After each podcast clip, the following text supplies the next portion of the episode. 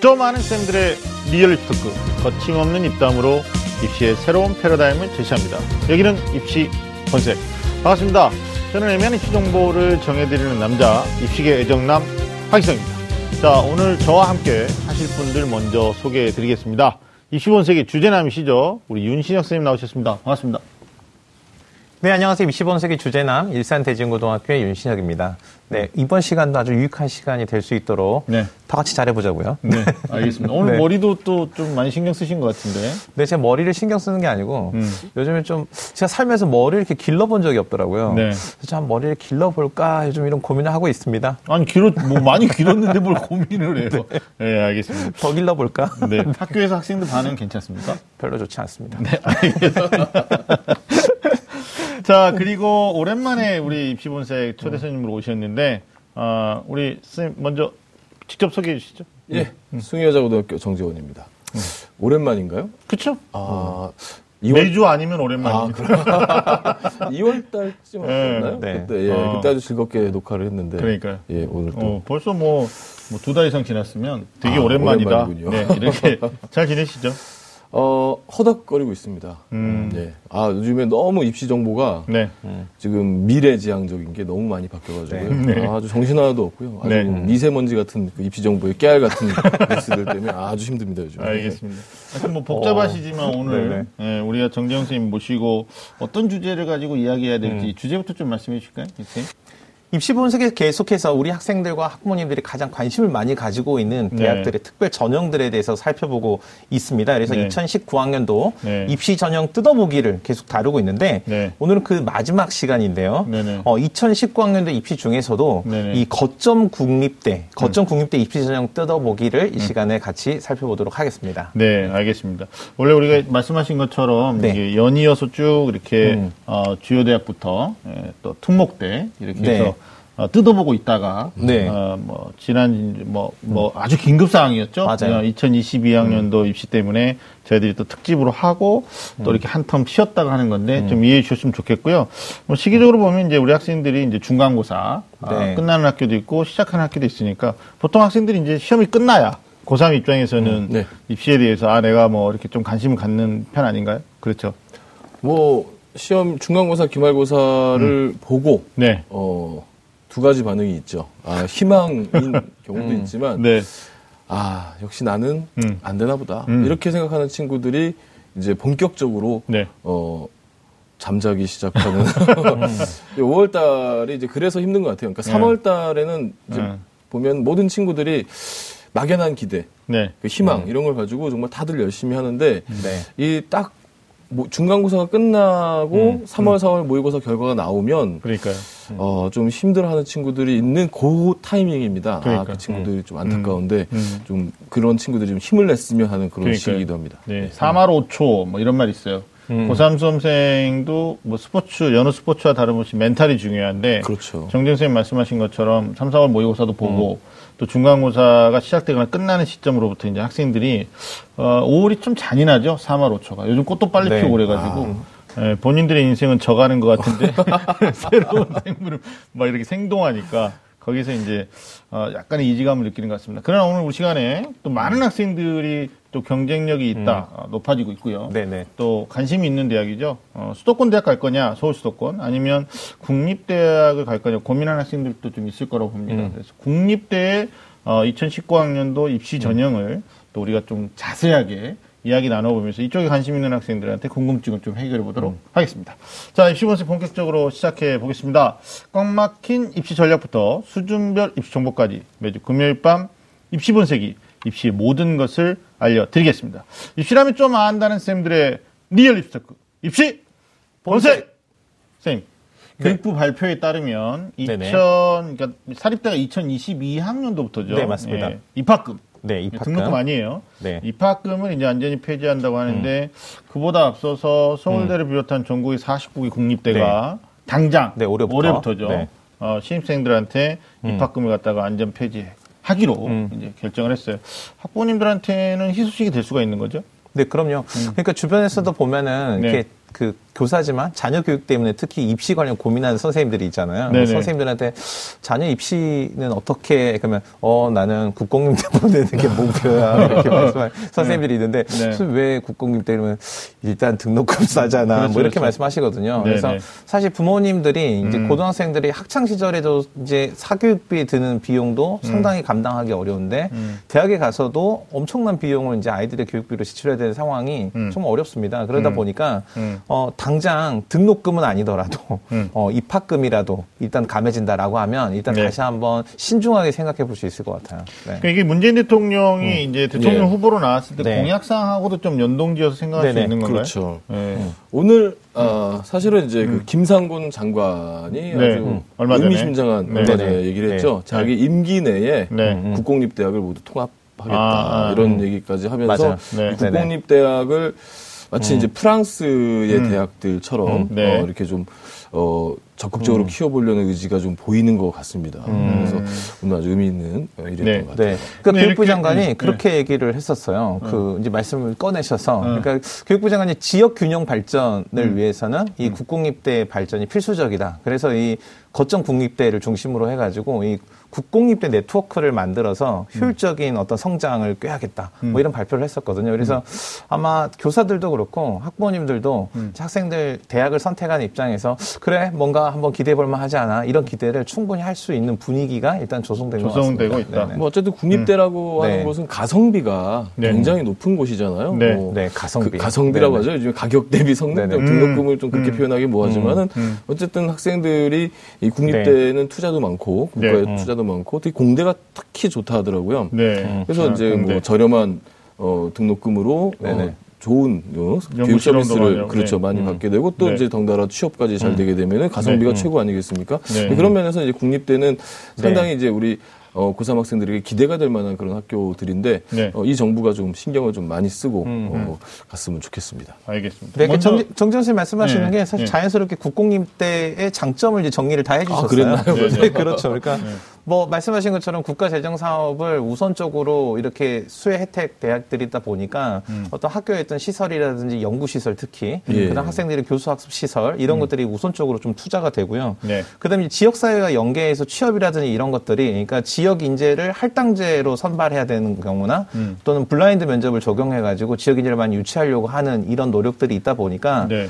어 수도권 대학에 가 가지고 네. 본인이 대학교 4학년 때 네. 좀 빠른 애들이 대학교 2학년 때 벌써 그렇죠. 벌써 취업에 대한 고민을 하는 것보다 안정적으로 음. 그다음에 또 격려 받으면서 이렇게 지방 이 거점 군립대에서 공부하고 취업도 좀 안정적으로 가보겠다 이런 학생들한테는 음. 심사숙고할 수 있는 카드가 되는 거죠. 그런 게 이제 장점이에요. 이 얘기를 하면 또 남학생들이 혹시 또 국- 국립대를 굉장히 좋아할지도 모르겠는데 네. 이 학생 비율 남, 아니, 아니, 아니, 그게 아니라 경, 북대나 부산대 같은 경우는 주변에 네. 공단이 있죠. 그렇죠. 네네. 그래서 이제 거기에 음. 병역 특례 업체가 아. 더 많아서 실제로 그 공대 음. 어, 부산공대나 경북공대 출신들 네네. 같은 경우에는 그 특례들 많이 받는다 아, 하더라고요. 그럼- 남학생들 뭐 올림픽 네네. 금메달이랑 똑같은 거잖아요, 그게. 음. 올해 들어서 연초에 있었던 뉴스 기사를 보면 오히려 서울 수도권의 주요 대학 나온 네네. 친구들보다도 이제 세종시 때문에요. 네, 충북대에 나온 친구들이 거기서 오히려 더 고가 점수가 더 높게 평가되면서 어. 취업한다 이런 게 있어서 음. 아마 지방 국립대에 대한 메리트가 있는데 일단은 근데 네.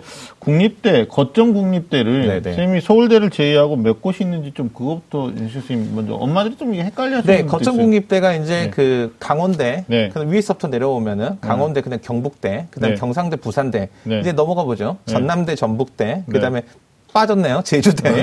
그다음에 충남대, 충북대 하면 네. 총 아홉 곳이니까요. 예. 그러니까 거점 국립대 하면 서울대를 포함하면 열 곳이고요. 서울대 네. 제외하면 아홉 곳이라고 생각하면 될 것 같습니다. 그러니까 이제 네. 보편적으로 뭐 순천대라든지. 군산대라든지 네. 이런 쪽은 이제 국립대라고 말하지. 않고 그렇죠. 고- 네네. 공립대, 예, 예, 예. 뭐 이런 이제 개념으로 생각하시면 될것 그러니까 같아요. 사실 여기 거점 국립대만 국립대냐 그건 음, 아니고 그건 아니고. 이 예. 거점 국립대를 중심으로 해서 국공립대 이런 음. 국가가 운영하는 대학 교육의 네트워크를 네. 더욱더 강화하겠다. 네. 뭐 이렇게 이해하시면 될 것 같아서요. 네네. 거점 국립대 아니어도 이 아. 국가가 운영 거점 국립대 경쟁력을 충분히 다른 국립대도 가지고 있다 이렇게 생각하시면 될 것 같습니다. 오해하실 수 있을까 봐. 그럼요. 우리가 아홉 네네. 개 거점 국립대에 대해서만 네네네. 얘기하는 것이 아니고 네네. 뭐, 뭐 순천에 가면 순천대도 있잖아요. 좋죠. 그 네네. 굉장히 음, 좋은 학교입니다. 그러니까 뭐 그런 개념에서도 좀 같이 생각을 하는 게 맞을 것 같고. 네. 알겠습니다. 19학년도 입시 전형 좀 어, 뜯어보기를 할 텐데 어, 우리가 그냥 하는 게 아니고요. 학생들이 질문한 것을 가지고 어, 그걸 네. 바탕으로 해서 토대로 해서 좀 하나씩 좀 풀어보도록 할 것 같은데요. 어, 먼저 국립대 장점에 대해서 이제 앞에 선생님들이 두 분이 네네. 말씀해 주셨으니까 네. 충분히 이제 뭐 다들 공감하고 계실 내용 같아요. 먼저 이런 질문입니다. 국립대학을 졸업하게 되면 어, 이게 오해일 수도 있는데 취업이 보장되어 있다고 하는데 정말 그런가요? 라는 질문이 있습니다. 이거에 대해서 먼저 네. 좀 선생님 먼저 얘기해 주실 것 같아요. 전 이제 우리가 앞서서 네. 이 국공립대의 장점에 대해서 이야기하면서 지역 경제화 그 정- 경제를 기반으로 한 지역 인재 할당제 같은 거 이야기를 했잖아요. 네. 그리고 이제 실제로 많은 국공립대학교들이 음. 이제 그 학생들의 취업률과 관련해서 이제 학교의 광고나 네. 어떤 입학처의 홍보 이런 것들을 진행해 오다 보니까 사실 음. 올해 연초에 이렇게 그 학교의 취업률을 과장해서 부풀리게 하는 거에 대해서 엄중하게 단속을 하겠다. 음. 이거에 대한 조치를 하겠다. 뭐 이런 이야기들이 좀 있었거든요. 음, 음. 일단 결론부터 말씀드릴 것 같으면 제가 볼 때는 현재 우리나라의 이 경제 상황이라든지 네. 어떤 청년들의 어떤 취업에 대한 어떤 시스템 자체가 아직은 음. 충분히 우리가 모두 다 같이 이렇게 흡족해 할 만큼은 아니다. 그래서 음. 사실은 거점 국립대를 나왔다고 해서 취업 보장됐다, 보장된다 음. 이렇게 생각하기는 어렵다라고 모든 학과가. 해당되는 건 아니니까. 모든 학과는 아니고요. 그렇죠. 요즘 그 취업률을 그 보통 취업률 이야기할 때 단순 취업률 하고요. 네. 그다음에 유지 취업률이라는 것을 그렇죠. 이제 같이 발표를 하는데 그 단순 개념이 취업률은 어떤 차이가 있어요? 단순 취업률은 일단 은 어딘가 소속이 되면 다 취업률에 그렇죠. 포함되는 거니까 편의점에 소속돼도 그렇죠. 취업. 아, 단기직, 장기직, 예. 그다음에 임시직 모든 것들이 다 포함되는 거고요. 네. 그다음에 일시적으로 아. 갈데 없어서 잠깐 가는 수도 있잖아요. 네. 그러니까 이 유지 취업률이라는 건 뭐냐면 취직하고 나서 4개월 이후 6월에 음. 한번 조사하고요. 그다음에 네. 12월에 한 번 조사를 해서 음. 실제로 어느 정도 취직을 계속 유지하고 있는지를 직장 건강 보험을 어. 기준으로 해가지고 하니까 네. 비교적 정확한 취업률이라고 할 수 있습니다. 그래서 음. 보통은 이제 대학별로 차이가 있기보다는 네. 학생들이 전공하는 것별로 좀그 유지 취업률이 차이가 있는데 네. 단연 1등은 이제 교대. 교대가 이제 95% 그렇죠. 정도로 이 음. 유지 취업률을 계속 유지하고 있고요. 네. 그다음에 이제 산업대라든지 이런 음. 대학이 78.8% 정도 뭐 유지가 되고 있습니다. 음. 그리고 이제 나머지 일반 대학이 한 78% 정도가 유지가 되고 있으니까 예전보다는 조금 나아졌어요. 그다음에 올해 제가 유지 취업률 이렇게 살펴보면서 좀 사- 색다른 점이 하나 있었는데 인문하고 이 문화 예체능계의 취업 유지, 이 유지 취업률 비율이 높아졌더라고요. 아, 그러니까. 결국은 그렇 이공보다 아니고 아니고? 당연히 네 그건 과거보다. 아니고 네. 과거보다 그러니까 네. 그걸 곰곰이 생각을 해보면 네. 실제로 이제 우리가 다들 부모 입장에서는 그렇잖아요. 얘가 음. 대학을 잘 가야 취직을 잘 될 것 같은데 네. 취직을 잘해야 얘가 잘 먹고 살 텐데 이런 생각을 하시거든요. 그러니까 네. 단순한 이 연장선으로 이해를 하시는데 음. 학생이 인문계 전공을 하고 그다음에 문화예술 전공을 했는데도 유지 취업률이 높아졌다는 얘기는 사실 대학에서 배우는 공부랑 음. 취업이 일정 부분은 조금 거리가 있어진다. 음. 뭐 이렇게도 이해가 되면 음. 어, 우리가 또 선택을 할 때 이 부분 또 고려를 해봐야 되고요. 오늘 네, 이제 주제와 그렇죠. 예. 맞닿아서 이야기를 하면 거점 국립대. 거점 국립대, 네, 거점 국립대의 음. 유지 취업률 일반 대학이랑 크게 차이가 나지는 않지만. 지역 인재 할당제 같은 것을 따져봤을 때는 조금 더 높 다고 이해할 수도 있다. 이 정도로 볼수 있을 것 거점 같아요. 국립대 뭐, 중에서 예. 서울대를 빼면 어디가 유지 취업률이 가장 높은 걸로 통계가 나와? 아까 제가 잠깐 언급했던 대학인데 그건- 그 충북대. 아, 충북대요. 네, 네네, 충북대가 93.3%. 어, 그 제가 그것까지는 예, 또 그게 예, 어. 아마 이게 대학 알림이에서 공시한 결과로 네, 맞아요. 나오긴 하는데 이게 관심이 엄청 많나 봐요. 네. 그러니까 보니까 공지사항에 2016년도, 2015년도 이 취업률을 공개하는 것과 관련된 자료가 워- 그 자료 제공이 원활치 않음이라는 공지사항이 있더라고요. 아 그래 원활치 않은? 지금 대학 알림에서 핫 이슈는 취업률이다. 어, 이렇게 그 되는 것 같아요. 거점 국립대의 취업률하고 이제 관련돼서 한 가지 네네. 우리가 이제 생각해 봐야 될 것이 네. 어 지금 LH 공사, 음. 수자원 공사, 예. 지금 어, 이런 공사들이 다 어디로 가 있는가를 이제 확인해 보시면 좋은데요. 음. 지금 다 이제 지방으로 이전을 한 그렇죠. 상태죠. 그렇죠. 그래서 이제 어그그 공사가 옛날에 아주 좋은 직업 직장 중에 하나다 뭐 이런 네. 얘기를 많이 하지 않았습니까? 네. 뭐 일은 일은 공무원처럼 일하고 네. 어, 급여는 민간 기업처럼 받는다라는 이제 그런 이제 아- 그런 얘기들을 맞아요, 많이 하면서. 좀 네. 최고의 직장 이렇게 얘기했는데 네. 그 그 공사들이 다 지금 지방으로 옮긴 상태예요. 네. 그러면 이제 서울에 있는 학생들은 이제 결정을 할 게 있죠. 그러니까 음. 내가 그 지방 공사를 가기 위해서 뭐 서울을 떠날 것이냐의 문제가 있어요, 사실은. 네. 또 서울 애들한테는 서울 학생들한테는 또 한편으로 이런 면이 있죠.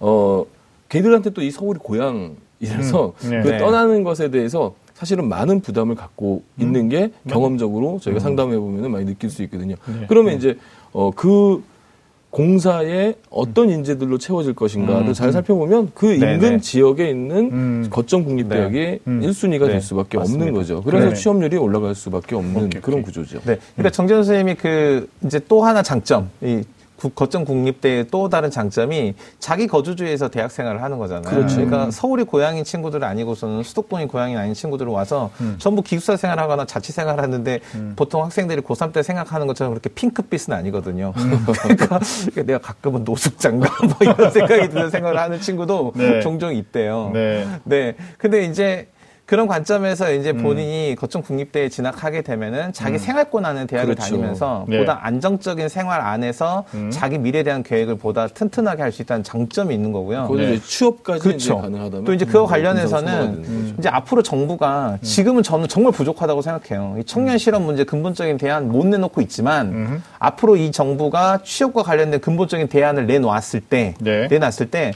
가장 먼저 수혜 대상 또는 가장 정부가 적극적으로 이 정책들을 펼 수 있는 것이 바로 거점 국립대다. 네. 그래서 어떤 취업과 관련된 문제가 해결된다면 네. 어떤 이 거점 국립대를 중심으로 한 지역 경제를 기반으로 한 기업과 그곳에서의 어떤 취업과 이런 것들이 먼저 문제가 해결될 거다 이렇게 생각이 됩니다. 네. 그러니까 아마 정진 선생님 말씀하신 것처럼 이제 소위 말하는 공단 아까 말씀하신 네. 부산대라든지 또는 경북대. 경북대, 음, 거기도 예. 유지 취업률에서는 이제 충북대 다음으로 거의 수치 비슷해요. 네, 예, 무조건 이권을 보여주고 있는 것 같고요. 음. 그다음에 전북대 같은 경우가 아동학과 아까 이제 문과에서도 취업률이 좀 네네네네. 다소 높게 나타나는 과에 대해서 얘기했는데 여기도 인문계학과 중에서는 94.4%좀 특이한 케이스인데요. 여기도 좀 취업률이 높게 나타났고 그리고 얼마 전에 이제 발표했는데 어, 약대를 이제 학부제로 네, 6년제로 뽑는다. 육년제. 그러면 아마 지방거점 국립대 취업률에도 이제 그 시기가 지나면 좀 변화가 생길 것 같아요. 왜냐하면 어, 약학대에 나와가지고 거의 93.3% 약대가 지방에 네. 많았잖아요. 네. 국립대. 근데 요게 이제 다시 학부제로 돌아오면 실제로 이제 취업률이 바로 형성되는 그런 구조도 있으니까 수치에 뭐 이렇게 등락이 좀 바뀌지 않을까라는 생각을 좀 해보게 되는 거죠. 그러니까 저는 이제 이 문제와 관련해서 음. 이제 물론 이렇게 대학에서 발표한 그다음에 정부가 고시한 어떤 취업률이라는 이 지표 중요하잖아요. 네. 하지만 여기에 현혹되거나 빠져서는 안 된다고 생각해요. 왜냐하면. 그렇죠. 음. 왜냐하면 이게 통계적인 오류라고 하는데 통계에 만약에 이럴 수 있잖아요. 뭐 고등학생들의 뭐 80%가 이성 교제를 한다. 음. 근데 너희는 아닐 수 있잖아. 저는 아닌데요. 그러니까 네. 그러니까 통계가 자기 자신을 반드시 포함하지 않는다. 않는다. 어, 맞아요. 그래서 이 취업률이라는 건 항상 참고 자료고요. 음. 그러니까 저는 아까 중간에도 말씀드렸는데 이 거점 국립대를 중심으로 하는 취업과 관련된 정책, 네. 그다음에 지역 경제와 연계하는 이런 정책들을 주목한다면 네. 본인이 더 지혜로운 판단을 하는데 도움이 된다. 이 정도 로 이해하면 될것 그러니까 같아요. 아까 네. 이제 질문이 음. 보장됐느냐 이 부분이 참 그건 이게 좀. 보장이라는 말을 네, 네, 참 네. 뭐. 어느 대학을 나왔다고 해서 음. 아, 사관학교 나오면 군인은 보장 되겠네요. 보장- 보장 되나요? 되나요? 네. 어느 정도 보장 되겠죠. 간호사관학교는 어, 간호사 간호사 보장. 보장. 네. 근데 그 정도의. 보장이 뭐 일반 대학에서는 있을 수는 없는 부분인 것 같고 지금 음. 구조를 우리가 따져봤을 때 네네. 상당히 좀 유리한 어, 모습들이 보인다라는 부분이죠. 그러니까 네. 이거 오해하지 않았으면 좋겠고 또 네. 어, 지금 이제 각 그 정부에서 이제 국가 정책적으로 취업률 때문에 대학에서 취업률을 높여야만 어, 국가가 좀 많이 지원해 준다라는 이런 이제 이야기들이 돌면서 네. 약간 취업률 자체만은 약간 부풀리기도 어, 있을 수 있다고 봐요. 맞아요. 그러니까 네네. 이거에 너무 현혹되지 마시고 예, 정말 좀 자기가 하고 싶은 것과 그다음에 그 지금의 미래의 전망들을 좀 잘 생각하셔가지고 지원하시는 게 좋을 것 같아요. 근데 분명한 국립대가 다른 사립대들에 비해서 특정 특징 중에 하나가 과가 많아요. 되게 많고. 근데 그 과들 중에서도 뭐좀 블루오션이 있고 레드오션이 있다. 그러니까 네, 이거 네. 쉽게 얘기하면 이뭐 서울 수도권에 있는 일반 대학, 사립대학에도 있는 학과를 국립대에서 같이 어, 전공을 했을 때 네. 나중에 내가 경쟁력이 있을 것이냐 아니면 야 서울대도 없고 연고대도 없는 과인데 뭐 부산대 가면 냉동 관련된 과도 있단 말이에요. 그렇죠. 예, 그다음 뭐 경북대는 워낙 그쪽이 삼성이 강하니까 전자가 센 편이고, 그렇죠. 뭐 전남대 여수 캠퍼스나 제주도 가면 아무데서도 안 하는 수산 관련된 과들도 있는 거죠. 그러니까 아, 남들이 안 하는 과에 대해서 지금 경쟁률 수치의 일반화 오류에 빠지지 말고 네네. 본인이 어느 길로 가야지 블루오션인지도 좀 고민해 볼 필요가 있다라는 아, 생각. 좋은 말씀이신 것 같아요. 블루오션. 네. 블루오션. 선생님들 얘기하신 걸 제가 그냥 정리만 아유, 한 걸로. 정리로 잘하셨습니다. 네. 잘하, 잘하셨습니다. 네. 네. 자, 칭찬합니다. 예, 그 다음에 서울 주요 대학을 살펴보면 이제 학생부 종합 전형 특히 네, 뭐 네. 세계 대학 여섯 개 대학은 진짜 학종 많이 뽑거든요. 네. 근데 지역 국립대를 보면은 아무래도 이제 교과 성적, 그러니까 뭐 네, 사실 네. 이제 학종은 어, 지방에서 공부 잘하는 아이들이 서울부터 생각하는 경향이 있으니까. 그렇죠. 예, 그러면 학생부 성적, 교과 성적을 우선으로 뽑는 이제 교과 전형이 우위에 있다고 볼 수 있는데 제가 아홉 개 거점 국립대 보니까 어, 2019학년도 기준으로요. 네. 어, 전국의 교과형이 41.4%인데 어, 국립대가 평균에서 거의 비슷하더라고요. 40%가 넘더라고요. 그러니까 예. 아마 교과형은 거의 지방 국립대에서 많이 뽑는다. 이렇게 해도 무리가 없을 것 같은데 여기하고 연관된 질문입니다. 네. 어, 국립대 학생부 교과 전형의 성적 컷 이게 이제 우리 학생들이 좀 궁금한 거예요. 네. 그리고 어, 국립대에서는 수시모집에서 어, 전 과목을 반영한다고 하는데 그건 네. 어떻게 되느냐? 뭐 사실 이제 정시는 수능 100으로 뽑는 대학들도 있으니까 네네. 이 질문을 한 학생은 내가 교과형으로 어, 국립대가 많이 뽑는 거 알고 있다. 근데 어느 정도 내신 확보를 해야지만이 갈 수 있느냐? 그다음에 내신에서는 전과목이냐 아니면 주요 교과냐 이런 건데 우리 윤수영 선생님부터 이거 좀 정보를 주시면 좋을 것 같아요. 네, 그 국립대학교에서 교과 전형 뽑는 인원이 41.5% 네. 정도 되니까 네네네. 사실은 일반 일반 대학 평균 음. 전체 대학 평균에 비하면은 비슷한 추이지만. 예. 어, 주요 대학 서울 소재 이제 학생들이 선호하는 네. 수도권의 서, 서울의 주요 대학하고 따져보면 굉장히 많이 교과 전형을 뽑거든요. 아 그렇죠. 근데 이제 여기서 이제 실제로 교과 전형에서 합격한 학생들의 등급 컷을 따져 보려면 일단 네. 어떤 것도 고려를 해보자면 실제로 그 거점 국립대에서 실시하는 전형 중에 네. 학생부 종합 전형이랑 교과 전형이랑 그 다음에 뭐그 논술은 다른 이제 부산대, 전형이나 경북대밖에 없으니까. 그 다음에 그거 빼고 이제 지역 균형 선발 네, 인재. 이것의 경쟁률이 얼마나 높은가를 따져 보면은 네. 사실은 특정 전형하고는 상관없이 경쟁률이 사실 대동소이하거든요. 한 네. 6대 1에서 한 15대 1 사이 그 정도 그 되는데 정도? 예. 네. 특징이 뭐냐면 이 보통 서울에 있는 주요 대학들은 논술 뭐 특정 전형의 최저가 있고 없고에 따라 가지고 학생들이 뭐 2, 30대 1에서 100대 1도 되기도 하고 이런 등락이 굉장히 심한데 음. 예. 여기는 어떤 전형이냐하고는 상관없이 일반적으로 고른 경쟁률을 보인다는 거예요. 그래서 네. 보통 이 국공립대학을 지원하는 학생들의 특징은 요행을 바라고 지원하는 학생들이 없어서 음. 대체로는 안정적인 어떤 교과 성적, 학업 성취도를 가지고 있는 학생들이 지원을 해서 네. 비교적 큰 이변도 없고요. 예, 그리고 예. 학생들이 기본적으로 어떤 교과의 성실한 성적, 그래서 뭐 성적으로 얘기하면 한 2등급에서 한 음. 네. 3.5등급 정도 사이에서 네. 진입을 할 수 있는 특징이 있고, 네. 그다음에 보통 이제 그 국공립 특히 국립 거점 국립대의 특징을 살펴보면 음. 보통 이제 다른 대학들은 교과 전형 또는 학생부 전형에서 교, 학생부 종합에서 교과를 반영을 할 때뭐 음. 특정 영역 뭐 국수 영사다 그러면 각 영역에서 두 과목씩 이렇게 하지만 음. 대부분 대학들은 거의 전 과목을 보- 그 해당하는 영역 전 과목을 반영하는 특징이 있거든요. 그러니까 결과적으로는 네. 뭐 1학년 때 못했는데 3학년 때 역전을 해서 이거보다는 1, 2, 3학년 전반적으로 학업에 대한 성실도와 충실도가 매우 중요하게 작용한다고 생각하면 되고요. 네네. 뭐 충남대 같은 경우가 사실은 예체능 과목 빼고는 전 과목 다 이렇게 네. 반영하는 대학이고 네. 뭐 충북대 제주대 같은 경우는 1학년 때는 국수형 4과까지 다섯 개. 그다음에 2학년, 3학년 과정에서는 인문은 국수 영 사고, 음. 자연은 국수 영 과라고 하니까 보통 학생들이 그러거든요. 자연 학생 미리 언제 결정하냐면 자연 계열 사실 입학하면서 네. 나는 자연 계열이다 이러고 입학을 하거든요. 그래서 예. 1학년 때부터 그런 걸 다 내버리는데 음. 그런 학생들 가긴 좀 어렵다 이렇게 생각하면 될 것 같습니다. 뭐 지금 언급하지 않으신 뭐 충남북대나 제주대를 빼고 대부분의 또 네.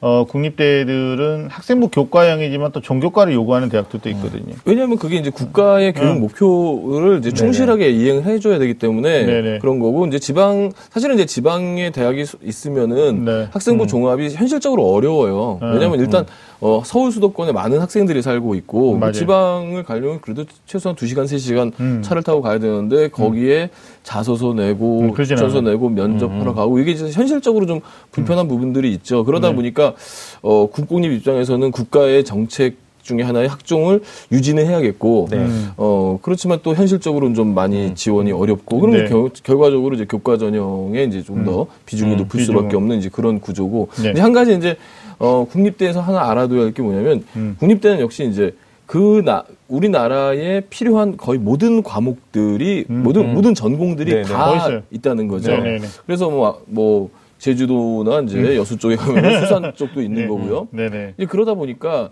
어, 고 학과에 따른 점수 차가 좀 나긴 나요. 아, 그럼 그렇죠. 예. 네네. 뭐 대표적으로 음. 뭐 강원대 같은 경우에는 사범대 같은 경우 굉장히 점수가. 높지만 음, 네. 또 한편으로 이제 축산대는 되게 촘촘하게 많이 있거든요. 음. 아주 세분화져가지고. 근데 옛날에는 이제 축산대라고 그래가지고 음. 이름이 이랬는데 지금은, 지금은 또 헷갈려요. 엄청 이름도 많아요. 네. 동물 네. 생명 자원 해가지고. 예, 학생들이 이제 이게 생명과학 건지 음. 예, 축산인지 모르고 또 지원하긴 하지만 그러니까요. 어쨌든 그런 쪽에서는 점수가 조금 나- 낮은 것은 또 사실이거든요. 그러면 네. 이제 어, 국립대에서 몇 등급이냐라고 하는 부분이 음. 이제 네가 가고 싶은 학과가 어디냐에 의해서도 또 어, 성- 성적 차이가 좀 나니까 네. 학생들은 또 그것도 감안을 하셔야 된다. 네. 그러니까 정재수 선생님 말씀 이렇게 들어보면은 이제 학과마다 어떤 편차가 있긴 하지만 그렇죠. 입시 성적이 예. 근데 이 국공립대학 같은 경우는 이변이 그렇게 크진 않은 아, 것 그렇죠. 같아요. 맞아요. 그래서 이제 기존의 중요하죠. 입시 정보, 음, 그러니까 기존 맞습니다. 전년도의 경쟁률과 전년도의 음, 음. 합격 커트라인이나 이런 대학이 공개한 자료를 보면 음. 현실적으로 조금 기대를 할 만한 전 그런 지원을 할 수 있다. 그런 설계를 할 수 있다. 아, 이렇게 그렇죠. 이해할 수 있을 것 그러니까 같아요. 오해하지도 네. 말아야 될 것이 오해하면 안 되는 게 어, 그러면 이제 낮다는 게 몇 등급이냐. 글쎄요. 뭐 제가 봤을 때는 네. 농대나 아, 아니면 뭐, 예, 뭐 살림대 뭐 이런 쪽으로 했을 때 4등급에서 크게 벗어나진 않아요. 맞아요. 예, 네. 4등급 더 이하로 떨어지는 안 데도 떨어지.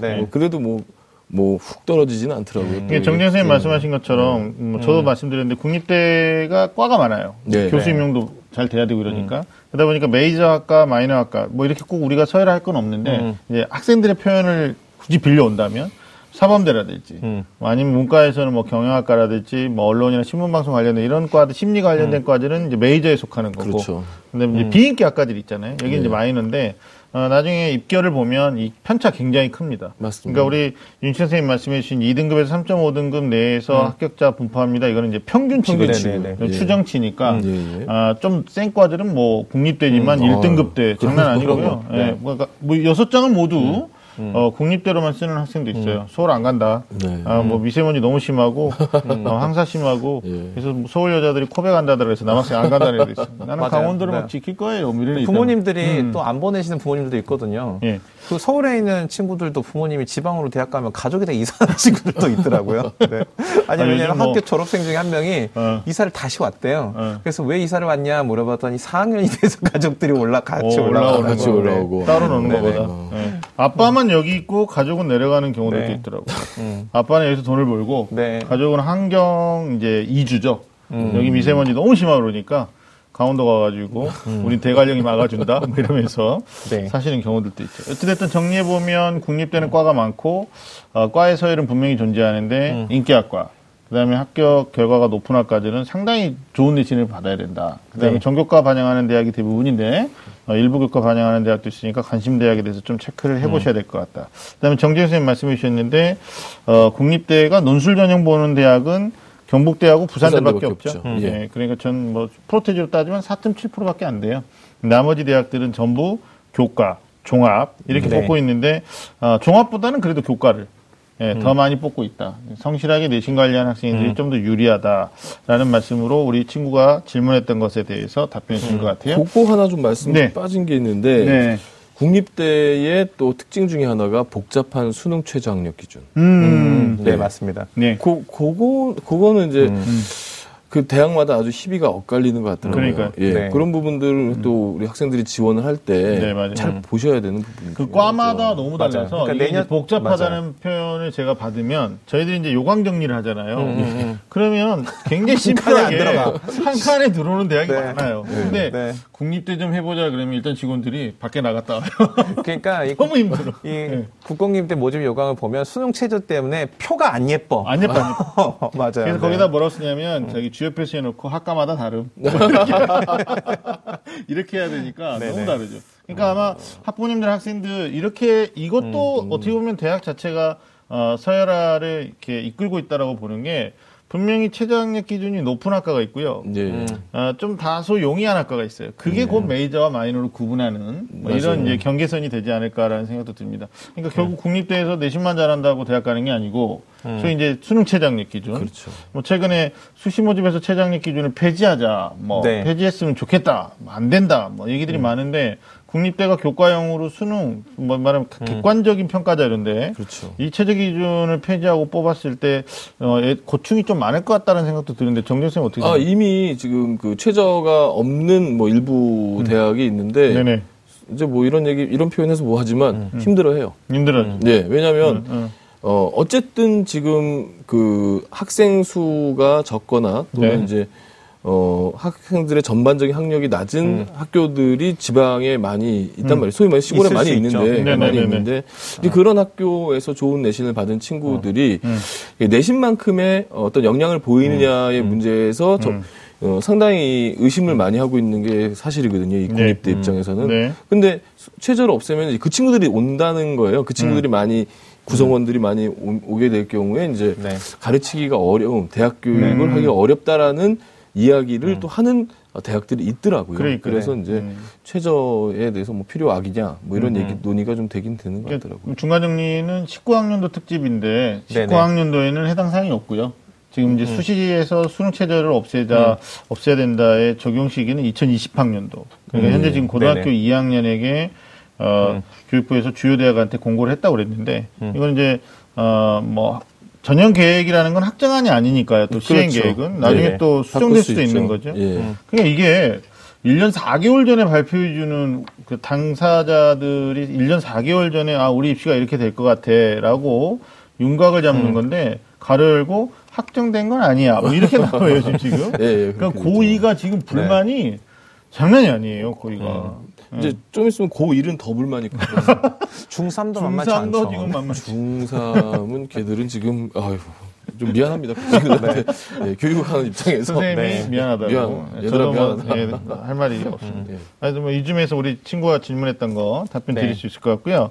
자, 다음 질문인데, 어, 국립대를 학생부 종합 전형으로 목표하고 있는 친구가 음. 질문을 했어요. 그러니까, 국립대학은, 어, 음. 학생부가 몇 장 정도 돼야 되냐. 이게 이제 학교생활 기록부에 네네네. 양을 얘기하는 것 같아요. 예, 음. 우문이긴 한데, 어, 이게 첫 번째 질문이고, 그리고 국립대 중에서 학생부 종합 전형으로 음. 지원한 학생들을 위해서, 어, 그러니까 어느 대학이 좀 학종을 좀 많이 뽑고, 또 어느 대학은 교과를 많이 뽑고, 이런 질문들을 좀 우리 학생들이 두루두루 한 것 같아요. 예. 그래서 어떻습니까, 윤신 선생님? 이게 학종을 좀 많이 음. 네. 뽑는 대학이 좀 눈여겨볼 만한 대학들이 좀 보이던데, 그죠?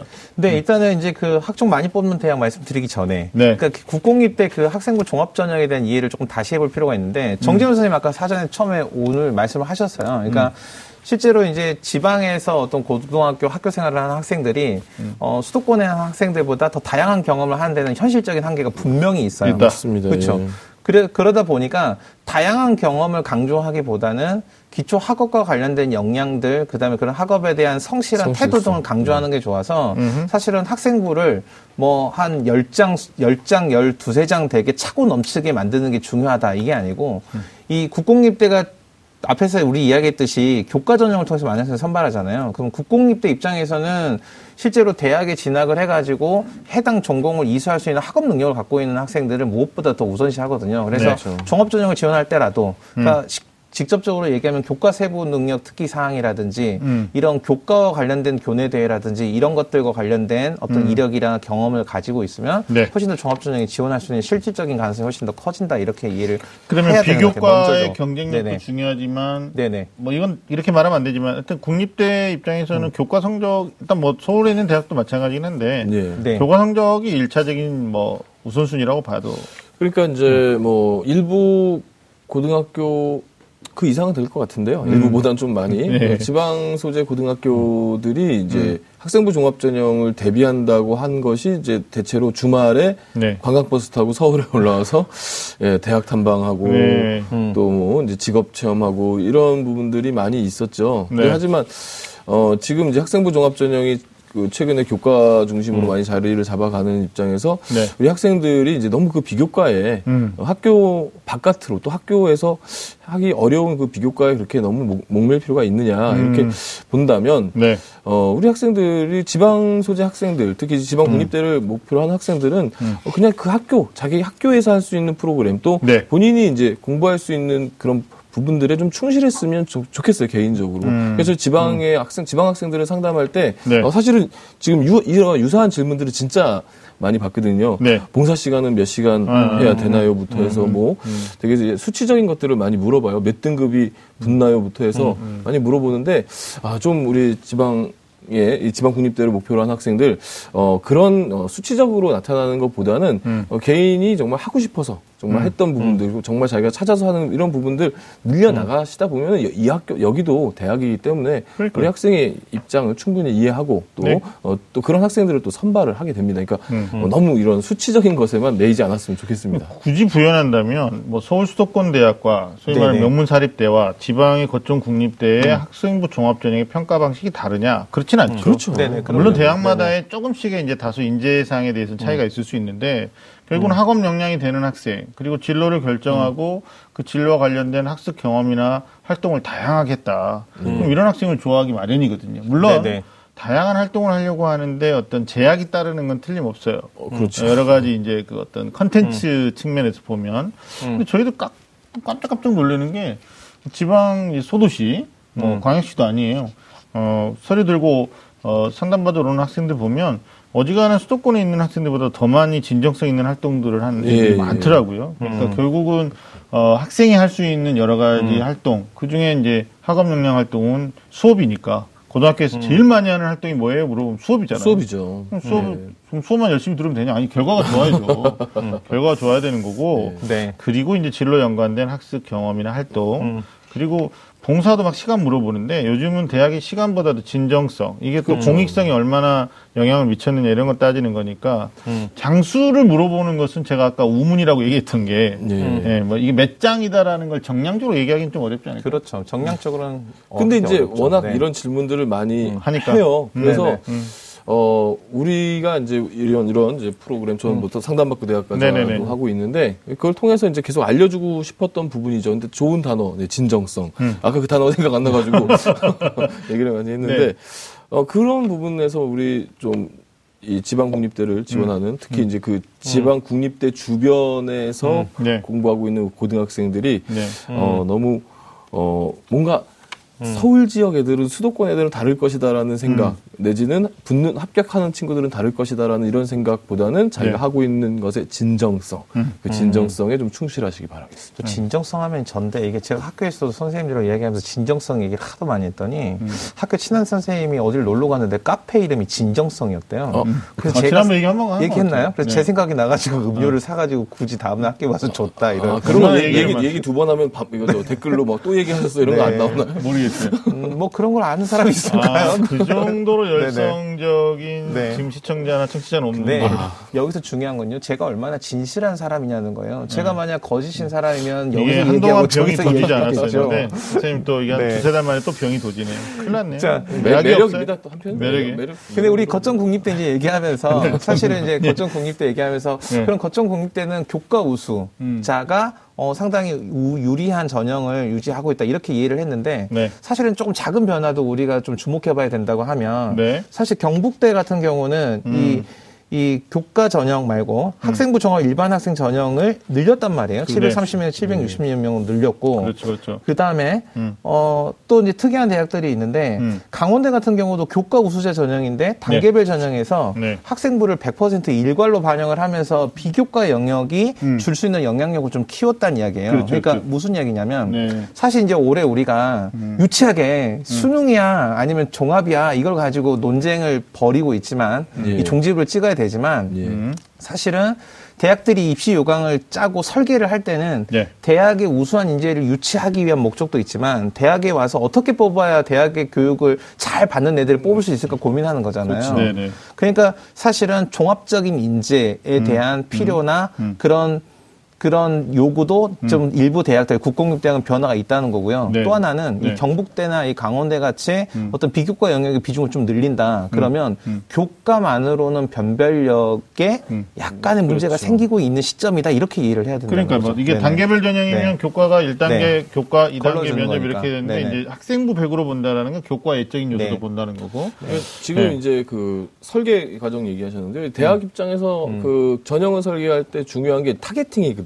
음. 그러면 이제 어떤 학생들이 어디에 지금 많이 존재하고 있는데 네네. 그 학생들을 어떻게 우리 대학을 끌어올 것인가의 그렇죠. 문제인데 네네. 결국 지금 이제 학교들이 학생부 종합전형이 대체로 음. 어, 뭐 유행이라고 하면 뭐 좀 표현이 뭐하지만 대체로 이제 학생부 종합전형이 대세를 이루면서 음. 일반 고등학생들의 활동들이 참 많이 늘었죠. 음. 그러니까 그 학생들을 배제하고서는 또 어, 뽑기가 뭐하다는 것을 이제 국립대학들도 네. 알고 있는 네. 거죠. 그러니까요. targeting 때문에 네. 이제 또 네. 그렇게 변해가는 것들이 있죠. 그러니까. 학종에 대해서 다소 조금 소극적 자세를 띄었다고 해도 과언이 아닌데 그렇죠. 최근에 돌아서는 음. 교과형도 약간은 종합형화되는 구조고 네. 아니면 이제 어, 전남대 같은 경우도 지금 일반 전형의 종합 모집 인원, 그러니까 학종이죠. 여기가 무려 116명이 증가하는 걸로 예. 지금 또 통계가 잡히는 거 보면 지역마다의 좀 차이는 있는 것 같아요.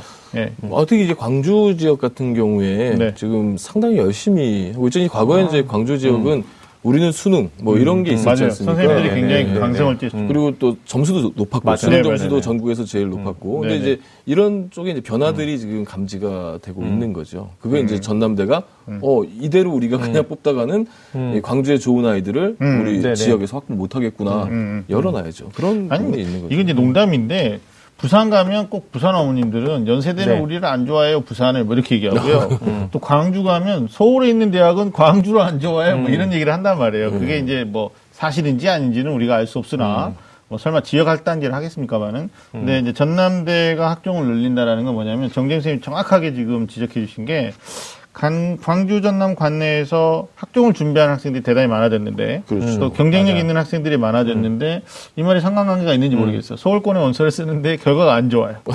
상대적으로. 그러니까 아, 전남대 내에서는 그 학생들을 흡수해 내기 위해서라도 학종 인원을 늘리는 뭐 이런 것들이 뭐 유기적인 관계가 되지 않을까라는 생각이 이제 서울권에서도 어, 느 정도 수준의 대학을 가느냐도 이제 그, 그 지역 부모님들 입장에서는 굉장히 맞아요. 중요한 부분이거든요. 그래 맞아요 맞아요. 그래서 이제 뭐 어느 대학이다 이런 얘기 하지 않습니까? 어느 대학이면은 서울로 보내고 어느 대학 이하면은 그냥 남는다 이런 부분도 또 좀 더. 구체적으로 노골적으로 얘기하면 선생님 건대예요 전남대예요 뭐 이렇게 물어보거나 아, 얘기하려고 어, 얘기하셔도 돼요. 하셔도 돼. 어? 아니 뭐 숭실대 가는 게 나아요. 저만 그렇게 아니면 물어보는 게 어, 아니군요. 진짜 엄마도 많이 네, 네, 물어봐요. 네, 네. 근데 당혹스럽지만 어머니 그건 대학을 서열화 하는 거니까 제가 답변 드릴 수 없는데 이렇게 하기도 어렵다는 그렇죠. 거죠. 예, 아유, 이거는 무지가 있는데. 예, 정말 사실적인 얘기이기 때문에 네. 다른 방송에서는 못 해요. 우리는 할 수 있어. 25세기니까 선생님 그냥 편하게 얘기하셔도 뭐 돼요. 더 노골적으로 얘기하면은 네. 이제 뭐 그 건대 쪽이 직접 기숙사가 이제 건대가 기숙사가 이렇게 뭐 백- 어, 완벽하지는 않아요. 뭐 네. 좋긴 좋은데 서울권 음. 대학 중에서는 네. 그런데 그 주변이 요즘에 반값이 비싸요. 아, 예. 그래요? 그러면 반값 많이 비싼 데가 예, 있네요. 네. 그 지방에서 음. 그 사립대 등록금 플러스 네. 어, 반값. 그러면 4년 뒤에 취업이 보장되면 네. 괜찮지만 네. 그렇지 않는다면은 이제 고민해봐야 되는 부분들이 있지 않습니까? 근데 네네. 그런 면에서 봤을 때 이제 일정 대학 이상에서는 음. 이하에서는 이제 네. 차라리 이제 자기 지역으로 가는 것이 낫다. 음. 그래서 사실 저 상담받고 대학가자 할 때도 음. 어, 지방 학생들이 이제 그 상담 요청할 때는 항상 음. 어, 추천 대학 중에서 이제 지방 대학, 지방 국립 대학 꼭 집어넣게. 그러니까 서울에 계시는 선생님인데도 불구하고 여섯 장의 뭐 수시 시드 가운데 뭐 다섯 번째, 여섯 번째는 뭐 아니면 세 번째, 네 번째는 아니 첫 번째는 예. 지방 니네 동네에 있는 국립대, 거쪽 국립대 생각해라 그러는데 또 이제 되게 재미있다라고 표현하기 좀 그렇지만 지역에 계시는 선생님들이 예. 아주 우수한 학생들 입시 지도 하실 때도 만약에 1번 시드가 서울대잖아요. 그럼 6번이 이제 전남대. 어, 아, 뭐 그럼 6번이 경북대. 예, 그것도 네. 괜찮은 뭐것 같아요. 6번이 부산대 이렇게 가는데 사실 1학년 어머니들은 싫어하더라고요. 그탈 자기 네. 생활 거주지 이런 개념이니까. 근데 나중에 3학년 되면 아. 그 말씀이 참 감사해요. 뭐 이렇게. 제가 이제 충북 지역에서 한 학생을 상담을 이제 일대일로 하는데 너 어느 대학을 가고 싶니? 그랬더니 이 친구가 저한테 음. 선생님 전 대학은 상관없는데요. 대도시에 살고 싶습니다. 대도시. 예, 그래서 네. 좀 짠했던 적이 있었죠. 대도시는 어, 그게 서, 또- 서울만 대도시는 아니잖아요. 예, 근데 그, 맞아요. 그, 그 친구가 이제 충북의 어느 시골 마을에 아. 예, 아주 변두리에 네. 예, 집몇 채 없는 곳에 살던 친구였는데 그렇죠, 그렇죠. 어, 자기는 사람 많은 곳에서 살고 싶다. 그러니까 음. 또 한편으로 이 지방에 계신 분들의 음. 마음 속에는 그게 있더라고요. 음, 그럼 제가 그 친구의 질문에 답변 드리면 뭐 제2 도시는 부산이고요. 사람 많아요. 그다음에 요즘 뭐 글로벌하게 외국 사람 많이 볼 수 있는 제주도가 있어요. 그러니까 꼭 서울권 대학만 생각할 건 아니다라는 말씀. 다음 질문 한번 해볼게요. 우리 학생이 질문했는데 아까 우리 윤시혁 선생님도 잠깐 언급해 주셨는데 이게 국립대 목표하면서 인근 지역에 거주하고 있는 그러니까 지역 인재죠. 네. 네. 소위 네, 말하는 어, 여기에 관심을 가져보면 좋잖아요라고 질문을 했단 말이에요. 네, 이거는 그러니까 그- 일단 지원 자격이 그렇죠. 네네. 네, 안 정확한 되죠. 타. 지역은 안 되죠. 네네네. 그러니까 네. 음. 지역인재 특별 전형 같은 경우는 해당 지역에 거주 일정 기간 이상 하지 않으면 지원 자체를 하지 못하니까 네. 실질, 실질적으로 목표를 구체로 그 대학을 하고 있고 그 지역에 거주한 학생들만 지원을 할 수 있으니까 음. 소폭이라고 하더라도 네. 제가 말씀드렸지만 네. 어, 다른 대학의 뭐 기회균형 전형이라든지 다른 특별 전형에 비해서는 경쟁률이 많이 떨어지진 않아요. 하지만 네. 소폭이라고는 하지만 경쟁률을 일부 완화시킬 수 있다는 점 네. 때문에 우리 학생이 좀 눈여겨보고 특히 어, 모집 단위 인원을 많이 선발하는 대학들은 눈여겨봐야 될 필요가 있는 거죠. 어디예요? 그래서 대표적으로는 뭐 강원대가 한 536명 오, 정도, 네. 전남대도 한 470명에서 500명 가까이 뽑는 거고요. 그렇- 충남대도 한 230명 정도를 음. 뽑으니까 음. 어떤 지역 인재라든지 뭐 어떤 기회 균형이란 관점에서 봤을 때 선발하는 인원 중에서는 상당히 많은 부분을 할애하는 거죠. 예, 특히 지역에서 지역에 살고 있는 아이들 중에서 수능이 잘 나오는 친구들은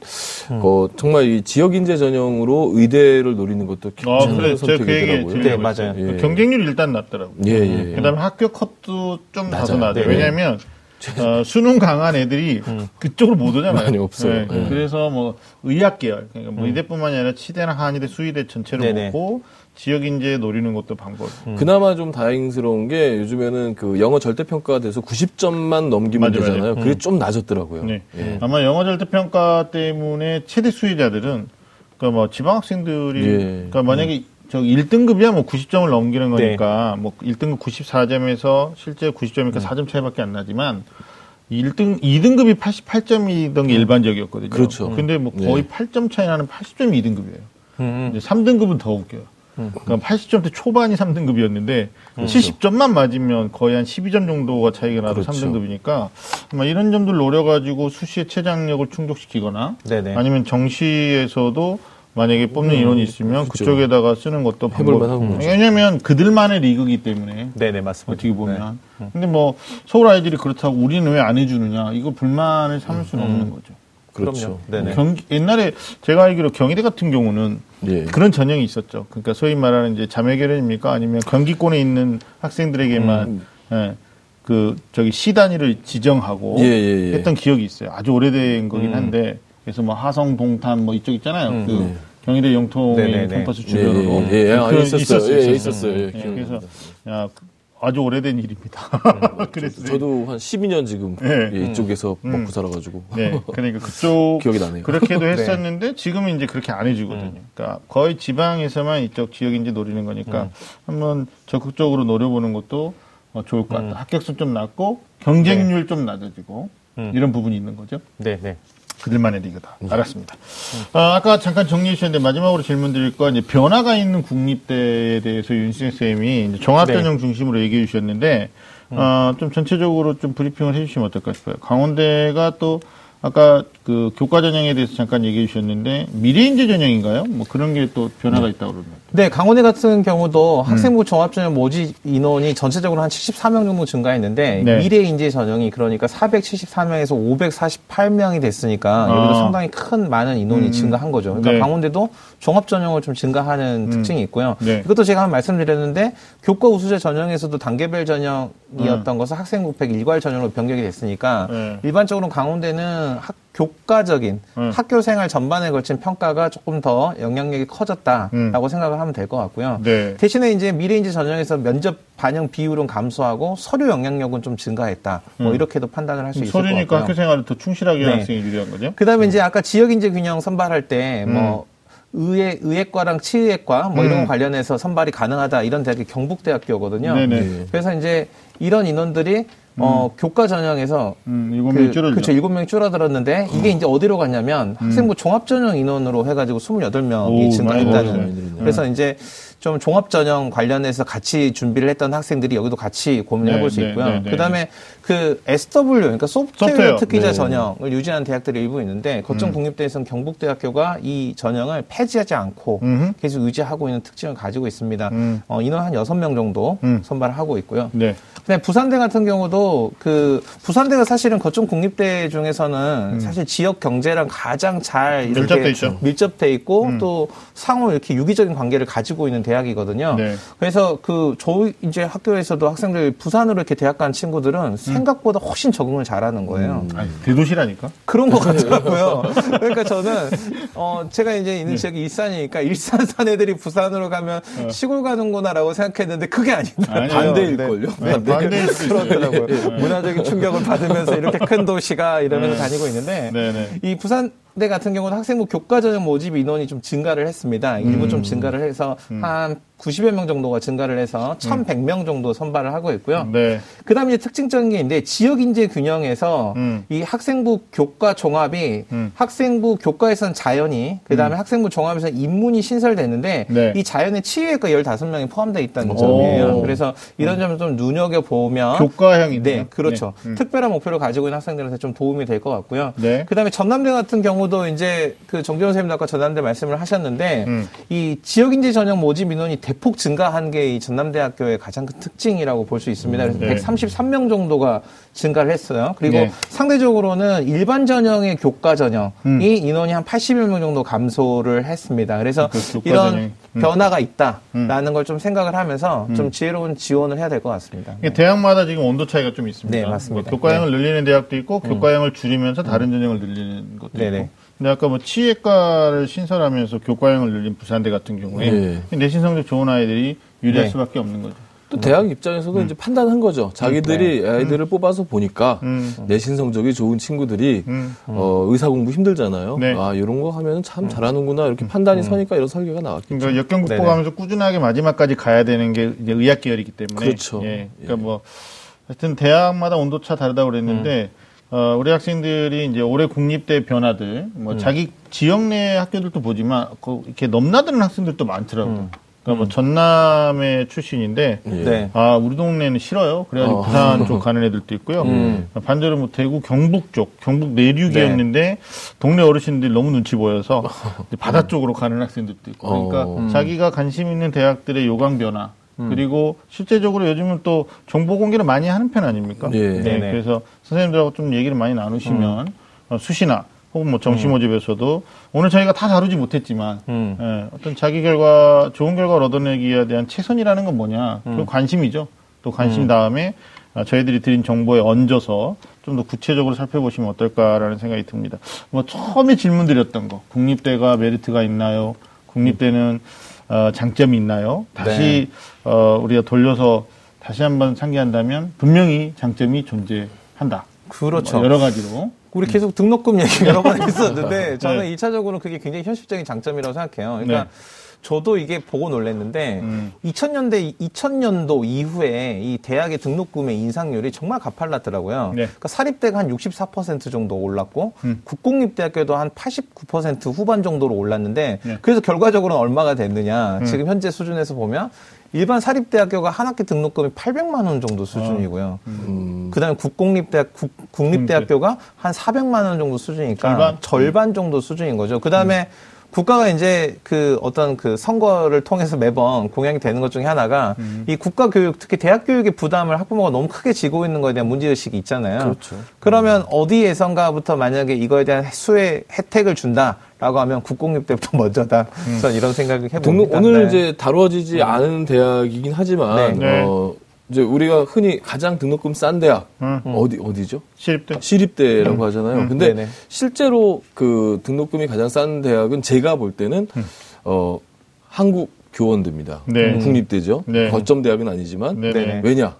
거기는 기숙사비와 식대비가 포함한 등록금이 시립대랑 비슷해요. 아, 그럼 뭐 예, 먹고 자는 문제가 해결되잖아요. 한 140만 원으로 한 학기. 아, 예, 먹고 자는 문제까지. 아, 2학년 때까지 그렇게 네. 나오더라고요. 그러면 뭐 엄청나죠. 엄청 패키지죠. 이거. 그렇죠. 거기다가 이제 또 요즘 아이들이 좋아하는 또 사범대. 그렇죠. 아닙니까? 그런 그런 대학들 아주 뭐 인기 음, 좋고. 교원대는 뭐 초등교육만 있는 게 아니고 그렇죠. 음, 아 초등교육 복수 전공이 또 가능해요. 그러니까요. 일반 음. 학과에서. 일반 학과. 네. 예, 예.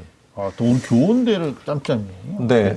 국립대는 국립대 안에 들어가요. 들어가죠. 네. 근데 거점이 빠져서 거점이 이제 빠져서 빠진 건데. 네. 거니까. 이제 저는 이제 오늘 그 거점 국립대 이제 얘기를 하면서 사실 그러면 이제 뭐 등록금 싸니까 국립대 가야 되냐 음. 뭐 이렇게 결론 내리지 않을 거고요. 그렇죠. 그런 이점이 있지만 저는 이런 것 같아요. 그러니까 보통 우리가 어, 예쁘고 귀엽다고 다 만나는 거 아니잖아요. 내 마음에 들어야지 만나는 거잖아요. 이게 무슨 얘기냐면, 그러니까 뭐 여성 비하적인 발언이 아니고 조금, 조금 위험한 발언. 조금 좀 위험한 발언이었어요. 하지만 쉽게 설명을 드리자면, 예, 예. 우리가 아니죠? 네, 네. 우리가 네? 쉽게 설명을 드리자면, 그러니까 남들이 괜찮다고 하는 대학, 음. 그 다음에 남들의 눈에 좋아 보이는 대학이 다 필요 없다는 거예요. 음. 그래서 자기가 실제로 관심을 가지고 흥미를 가질 만한 음. 어떤 전공이라든지 어떤 학문에 대한 관심이 있다고 예. 하면 거점 국립대를 봐라. 이보다 더 다양하고 음. 아. 이보다 너의 입맛에 맞을 수가 있느냐. 네. 이런 거 꼭 얘기 드리고 이 싶습니다. 표현을 네. 뭐 사람으로 표현하지 말고 예쁘고 유행을 따라간다고 해서 내가 사는 게 다 아니다. 난 내 몸에 맞아야 네. 사는 거다. 이런 거 정리해 주시는 거죠? 좀저 하는 뭐 걸로. 어디 갈까 봐. 요즘 민감해. 네, 요즘 알겠습니다. 민감해. 이제 네. 저는 뭐 역사를 전공했는데 네. 네. 뭐그 지금은 이- 이번에 국회의원이 안 되셨는데 이제 전에 음. 저- 지난 19대 국회의원인가요? 19대인가요? 18대인가요? 그 국회의원 하시던 분 중에서 네. 되게 젊으신 분인데 민주당 쪽에 네. 순천대 국사학과를 졸업하셨더라고요. 네. 근데 어 상당히 그 역사에 대한 조예도 깊으시고 음, 음. 어 또 이제 의정 활동도 굉장히 잘하시고 젊으신데 아 대학이 갖고 있는 그 우리가 알고 있는 껍데기 네. 그 껍데기가 전부가 아니고 아니다. 그 안에서 네. 얼마나 본인이 음, 음. 성실하게 또 사랑하고 살았는가 또 국립대학은 또 그런 학생들에게 네. 어, 많은 또 지원이 가고 또 등록금 저렴한 등록금으로 네. 공부할 수 있게 만들어주고 네. 이런 면에서 이제 국립대 장점들을 좀 많이 발견했으면 좋겠어요. 알겠습니다. 예. 자, 지금까지 2019 거점 국립대 입시 전형 뜯어보기에 대해서 이야기 나눠봤습니다. 자, 마지막으로 큰 뜻을 뿜고 어, 국립대 지원을 또 준비하고 또 생각하고 있는 학생들을 위해서 어, 우리 정재훈 선생님부터 마지막 조언의 말씀 한 말씀 부탁드립니다. 제가 다시 태어나면 국립대 가겠습니다. 알겠습니다. 아, 이걸로 대변할 수 있네요. 자, 우리 유니스 선생님. 네. 보통 그 대학 입시에 딱 처해 또 상황에 놓이게 되면 우리 학생들이나 학부모들이 다 항상 뭐냐면 이 대학을 선택하는 것이 인생의 마치 마지막 선택인 것처럼 네. 그렇게 이렇게 안목이 좁아지고 조바심이 너무 커지고 이러다 보니까 잘못된 선택을 할 수 있거든요. 네. 분명한 건 대학의 선택이 인생의 첫 번째 선택이라는 거고 이 선택이 어떤 삶 끝까지 하나의 선으로 이어지는 게 아니고 그저 다양한 길이 열리는 철학- 이첫 철학 번째 떨어지는 그냥 물방울에 지나지 않다. 그래서 그냥 학생들이 충분히 생각하고 검토하고 다- 자기를 다양한 길로 갈 수 있는 선택을 하는 게 훨씬 더 유리하지 않을까. 네. 하나로 흘러가는 길을 선택해서 남들 뒤에 줄을 서서 평생 그렇게 사는 게 아니라 그런 선택이었으면 합니다. 네. 네. 두 분 말씀 정말 아, 뭐 정말 유용한 말씀인 것 같고요. 어, 보통 어른들이 정해놓은 잣대나 편견 여기에 아직 19세, 18세밖에 안 되는 학생들이 갇혀서는 안 된다라는 생각을 하게 됩니다. 그래서 아, 실리를 조금 더 생각해보고 본인한테 맞는 옷이 거기에 있다면 가감하게 도전하고 구입해보는 것도 저는 좋은 전략이 아닐까라는 말씀을 아, 마지막으로 드리고 싶습니다. 자 오늘 소중한 시간 함께해 주신 우리 정재훈 선생님 그리고 윤신 선생님 고맙습니다. 매주 금요일 밤 좀 아는 쌤들의 리얼리티 토크는 다음 주에도 계속됩니다. 지금까지 함께 해 주신 여러분 감사합니다.